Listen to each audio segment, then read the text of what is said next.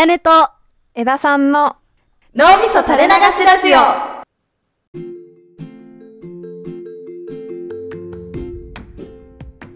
こんにちは、やねです。こんにちは、枝さんです。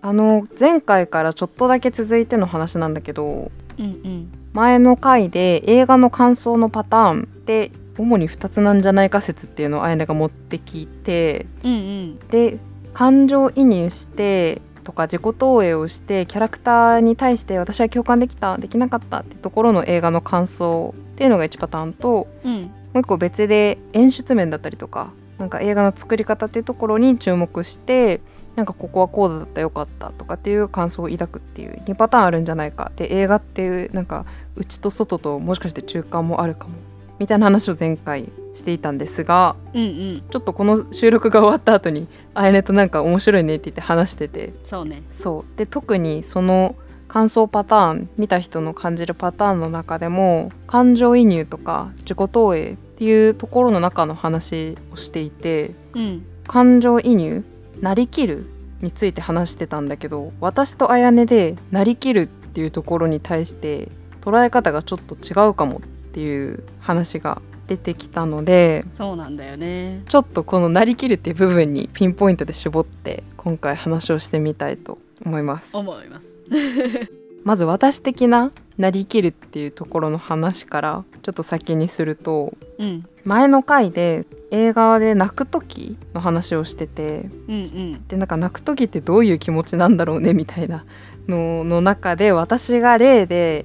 私はさんパターンあるかもみたいな感じで出したんだけど、うん、そのみっつめとしてパンズラビリンスっていう映画を見てて、結構その悲しい気分になりたい時、私があえてなりたい時とか泣きたい時とかに完全に主人公の女の子に感情をもう映し込んで、うん、こう泣くみたいなのをやるんだよねっていう話をしたんだよね、うんうんうん、でこれもうちょっと深掘るとパンズラビリンスに限らずなんだけど、私は現実でこうストレスとか嫌なこととかがあった時にその嫌な気持ちをなんか泣いてすっきりさせたいみたいな感覚で、うんうん、結構なんかよしやるぞって決めて、まあ、なんか映画なりなんかわかんないけど作品とかを割と見て、でその完全に映画とかの中にいる登場人物にもう感情的になりきって、うんで泣くみたいな。だから例えば映画の中で主人公の親が殺されましたみたいな悲しいシーンがあったとしたら、私は泣くんだけど、それはなんか状況とか文脈が悲しくて泣いてるんじゃなくて、自分は主人公だから親が殺されてて悲しいから泣くみたいな、うんうんうんうん、泣き方をしてるっていう時があるんだよね。自分がもう親を殺された時の気分に完全になりきるって感じだよね。そうそうそうそうそうそうっていうのがあって、で結構私これ時々やるけど、これってなんかもしかしたら演技してるみたいな人の感覚に近いんじゃないかみたいな、なんか傍から聞いたら多分聞こえるかも。あーうんうんうんうん確かにそう見えるね。うん演じてる人の感覚に近いんじゃないかって感じがするんだけど、これがまたちょっと面白くて、それは全然違う感じがしてて、うん、っていうのも私こういうのしてる時、まあ、泣いてるんだけど、うん、それが外に見られるような表現として何かになってるわけじゃないんだよね。だから本当泣いてるだけみたいな、うんうんうんうんうん、でそれを仮にじゃあなんか涙泣けるぐらいなんだからじゃあちょっと表現としてやってみてって言われたらできるかって言われると全然できなくて、それは、うんうんうんうん、だから本当に演技してるとかなんか外に表現するとかっていうのとは全く別物で、もうただただ感情としてすっきりしたくて自己満でキャラクターと同じに気持ちになることで涙を流すみたいなことを私はなりきるっていうのでやるっていう、うん、そうがあるんだけど、に対してあやねがちょっと別の観点があって。そうなんですよね。私は、うん、なりきるっていうとパッとモノマネが思いつくんだけど、うんうん前もねモノマネの話あったよね。そうモノマネ許可カードが欲しいっていうぐらいね、そうそうそうそう結構モノマネが好きなんですけど、うんうん私の中でなりきるっていうと演技よりはモノマネが出てきて、うんうんうんうん、私がモノマネをする時ってもう完全に外に表出をすることなんだよね。まあそれはモノを真似てるんだから当たり前っちゃ当たり前なんだけど、うんうんうんうん、外に表出させることが前提条件としてあって、うんうんうんうん、そこに感情がどうこうとかはあんまないんだよね。うん、モノマネって携帯模写みたいな感じだもんね。そう、外に表出させるってことを結構当たり前に考えてたから、はいはいはいはい、江田さんのその言ったら内側だけのなりきりみたいなの結構聞いた時衝撃で、あ、外に出ないなりきりがあってあるのかみたいなはいはい、はい、分かってるようで分かってなかったなみたいな。はいはいはいはいはいはい。そうで私だいぶ前だけど中学校の時に演劇部で演芸やってて、うん、演技やってたことがあるんだよね。そうでそれってじゃあ自分どういう感じで演技してたんだろうかって考えた時に、まあ三流役者の言うことなんでねちょっとあれなんですけど記憶もおぼろげなんでちょっとあれですけど、どちらかっていうと、うんうん、自分の感情も怒って怒ったセリフや表情でなんか外に出すっていうよりは、うんうん、演劇の流れバーって組んでこういうことを言われたりされたら怒りの表出があるだろうみたいな反応として演技してたんじゃないかな。そう考えるとあんま自分の中の感情みたいなのが言われてみれば動いてなかったのかも。面白いな思ったな。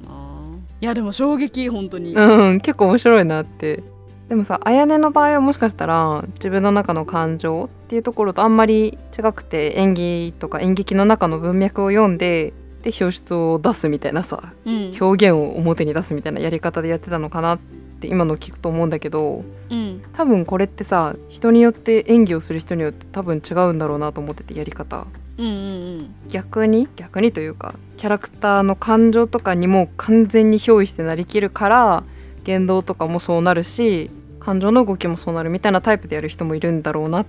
て思うんだよね、うんうんうんうん、だから結構あえて演技っていう言葉にするとすると結構ここの幅は広い。うん、で割とその広くしたこの両極にあるのが、一方はあやねのモノマネみたいな完全に外側の携帯模写みたいなやり方にあって、でもう片方の反対の一方がなんか私がやってるもう表現としても出せないんだけど気持ち的には涙が出るような感じでこうキャラクターになりきるというか移入するというか、うん、っていう結構割と面白く両極端にある中であえて演技っていうので比べるといろんな人によって場合によってパターンがこの中でグラデーションであるんだろうなみたいな、うんうんうん、でちょっと面白いねって言って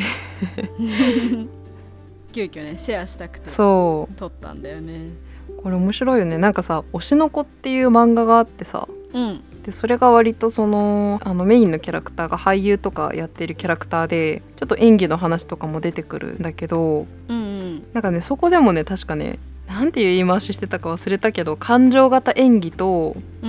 ん、なんかなんとか型演技みたいな話があって、で、まあ、感情型はそれこそ自分が全くキャラクターの気持ちになることで出す演技で、うんまあ、とか過去の自分の経験から近しい感情を引っ張り出してきてその時の感情としてリアクションを出すみたいな